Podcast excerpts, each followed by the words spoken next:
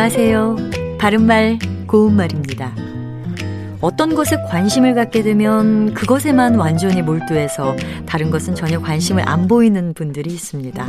이런 분들을 가리켜 그 사람은 외골씨다라고 말하는 것을 들어보셨을 텐데요. 이런 사람을 가리켜서 말하는 표현은 외골씨 아니고요. 외골수가 맞습니다.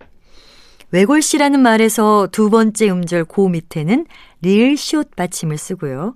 기본 의미는 단 한 곳으로만 트인 길이지만 단 하나의 방법이나 방향이라는 뜻으로 더 많이 사용되고 있습니다. 그런데 이 경우에는 주로 뒤에 조사 의로를 붙여서 외골스로라는 형태로 사용합니다.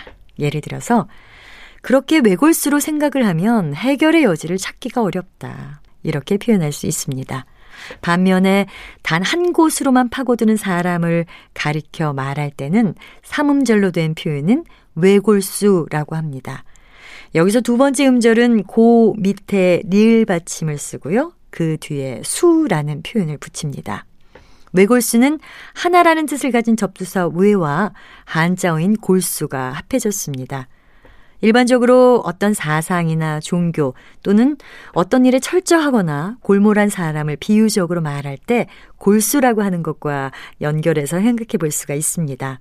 서로 비슷해 보이는 표현들이지만 외골과 외골수는 정확하게 구별해서 쓰면 더 좋겠습니다.